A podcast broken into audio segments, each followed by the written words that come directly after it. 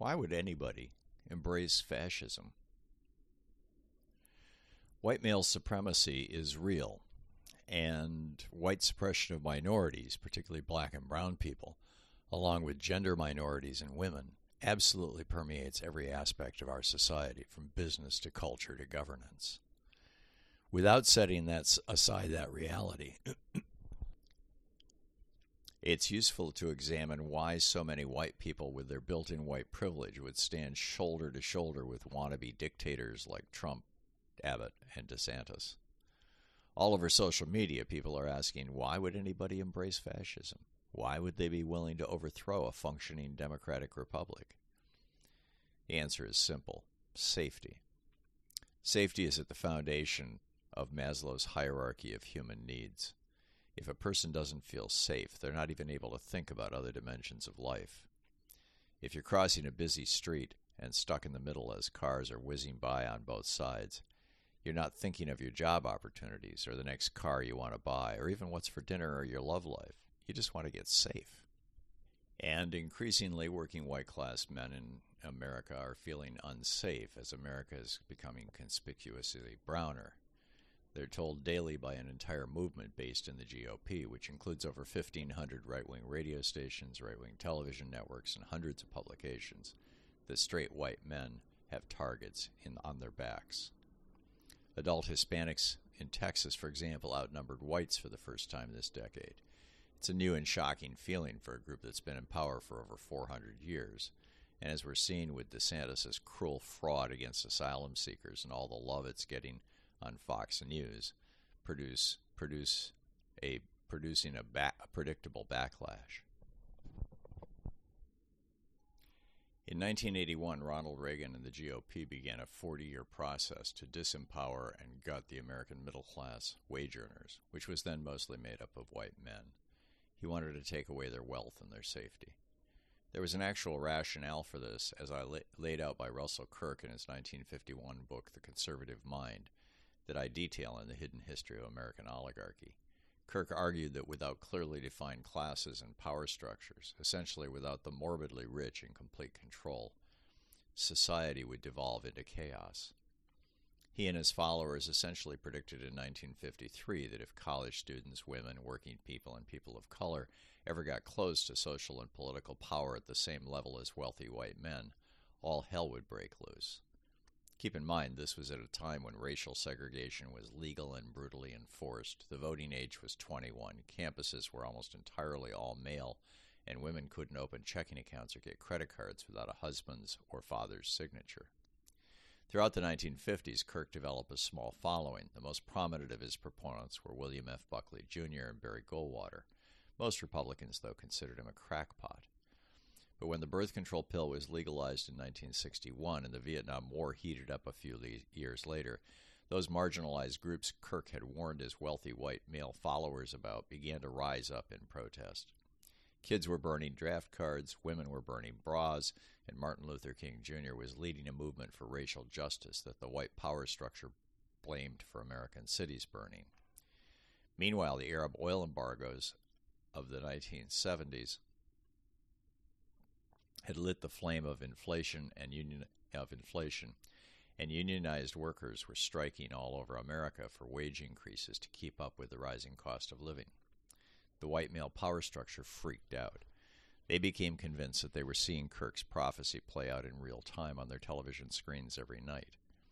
Nixon demanded law and order, a euphemism for preventing students, women, striking u- union workers, or people of color from acquiring political and social power and the wealth that usually accompanies it. He put into place his war on drugs to, as John Ehrlichman famously noted, overtly criminalize being black or being pro war or pro civil rights hippie. You understand what I'm saying? Ehrlichman told reporter Dan Baum. We knew we couldn't make it illegal to be either against the war or black, but by giving the public to getting the public to associate the hippies with marijuana and blacks with heroin, and then criminalizing both heavily, we could disrupt their communities. We could arrest their leaders, raid their homes, break up their meetings, and vilify them night after night on the evening news. Did we know we were lying about the drugs? Of course we did. This took us straight to 1971 when Lewis Powell wrote his infamous memo noting that Ralph Nader and Rachel Carson had kicked off consumer and environmental movements that threatened to cost industry lots of money, and that the student, women's, un- women's union, and civil rights movements were disruptive to society and had to be stopped. The next year, Nixon put Powell on the Supreme Court, and particularly with the Buckley and Bellotti decisions of 1976 and 78, respectively, the court put Powell's doctrine into practice by legalizing political bribery by billionaires and corporations alike. The Bellotti uh, decision legalized corporate campaign contributions and dark pool third party bribery of politicians was written by Powell himself. In the election of 1980, the Democrats were awash in union money, so didn't much take advantage of Powell's twin SCOTUS decisions, but the GOP leaped at the opportunity. Millions flowed from rich individuals and huge corporate behemoths, particularly the fossil fuel industry, into Republican coffers, sweeping Reagan into office that year. Thus, Reagan set out to make sure the dystopia he and other wealthy white men had glimpsed during the unrest of the 1965 79 era was never repeated. Unions were crushed, and formerly unionized jobs were aggressively offshored. Individual states started passing right to work for less laws that devastated union membership. An entire union busting industry was birthed that today takes makes over $2 billion a year in corporate work, terrifying workers. Voting rights were circumscribed by Karl Rove's 1980 invention of caging, where postcards were sent into minority and union neighborhoods, and when they weren't returned, the voters were purged from voter registration lists. The U.S. Supreme Court legalized this just a few years ago in a case involving Governor Mike DeWine and Secretary of State John Husted in Ohio, who were throwing hundreds of thousands of mostly Democratic voters off the rolls just before elections. Voter ID laws and other criminalizations of normal voting behavior were passed that excluded as many as 20% of potential black and Hispanic voters, as well as college students and elderly Social Security voters from casting ballots. Massive anti abortion organizations were funded and mobilized to push back against the women's rights movement, and white evangelical churches, which had been mostly pro abortion rights prior to 1980, cashed in on the movement and further empowered it, leaving straight to packing the Supreme Court in the Dobbs decision. Phyllis Schlafly led a national campaign urging women to stay out of the workplace and be obedient to their husbands, while also working against labor and abortion rights in the media and the courts. Government programs to prevent minorities to provide minorities with bootstraps ranging from civil rights enforcement to affirmative action to basic food education and housing subsidies were gutted, and the cultural demonization of college professors, queer people across the spectrum, and public intellectuals went mainstream. In 1980, about two thirds of white workers had either a union job or its equivalent. Unions set local wage floors generally, even in non union shops. And most of what was consumed in America was manufactured here housing, college, and health care were all affordable. With just one single wage earner, about two thirds of Americans, most of them white, were living the American dream, buying a home and car, taking an annual vacation, and building up pensions and savings for retirement. In many parts of the country, black Americans were also grabbing a share of the American dream, mostly through government jobs, which since the 60s had forbidden racial discrimination in hiring. It was so ubiquitous a lifestyle. It was a background storyline for shows from the Flintstones, 1960s to 66, to All in the Family, 1971 79, and The Simpsons, 1989 to today. The 1960s show The Jetsons assumed that by the year 2020, a single wage earner just pushing a button a few times a day could support a family including a fashion obsessed teenagers and a charge card addicted wife. Fast forward to the consequence of the first 30 years of Reaganomics. 2010 was the first year in three generations when fewer than 50% of Americans could call themselves middle class. By 2020, almost two thirds of all Americans would be wiped out by a single $400 unexpected expense. And between foreign imports and the gig economy, most people entering the job market were looking at a poverty grounded lifestyle.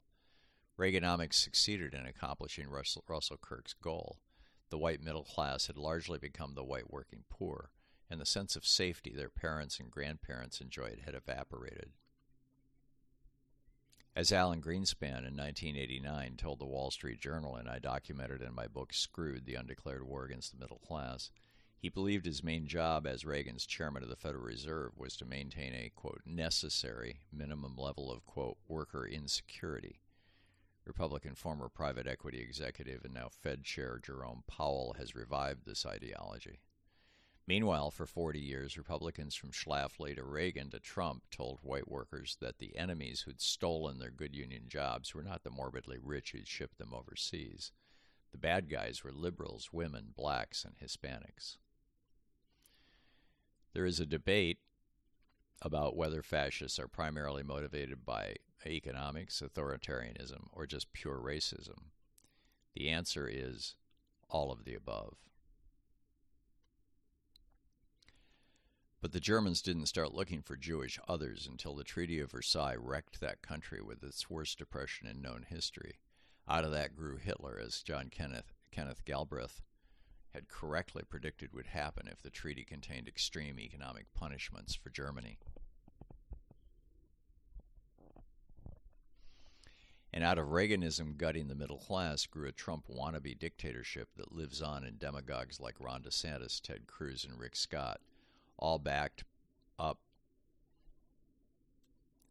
by a massive network, often funded by the morbidly rich, of right wing talk stations, podcasts, and online publications.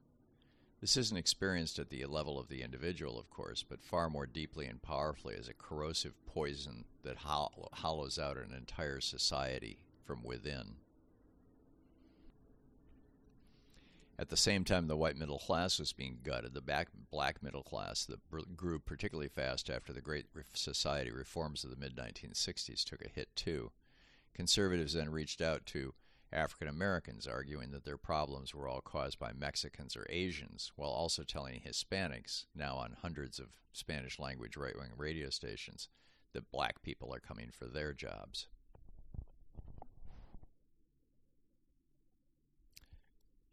Divide and conquer is as old as Julius Caesar. Today, they are funding new networks of Spanish language conservative radio and television programming nationwide, telling mostly Catholic Hispanics that Democrats are using abortion to produce a Latino genocide, and that Democrats want to turn their children into drag queens. Kirk's original vision was to produce a more secure and stable America. Like so many conservatives before him, from Edmund Burke, who opens Kirk's book, to today's columnists for major and mainstream publications and talking heads on right wing news stations and networks, he argued that when those people were simply held down, suppressed, and marginalized, when people knew their place and were kept in it, society would function smoothly. Oligarchy is a good thing, they said, with white people in constant need of trillions of government subsidies and tax cuts running the show. They are promoting essentially an, an American version of fascism. That it would build a middle class here in the here in America instead of an authoritarian state, as it has throughout history, was a fantasy then, and it's a fantasy now. And it's brought us the dystopian reality of a weakened economy, except for the rich, racial hatred, and now a full blown fascist, anti democratic, anti Republican movement grounded in a bizarre conspiracy cult led by demagogues and like Donald Trump, Marjorie Taylor Greene, and Ron DeSantis. While black history is under attack in schools across the nation by these same people, white Americans also need to learn their own history and Reaganism's role in it.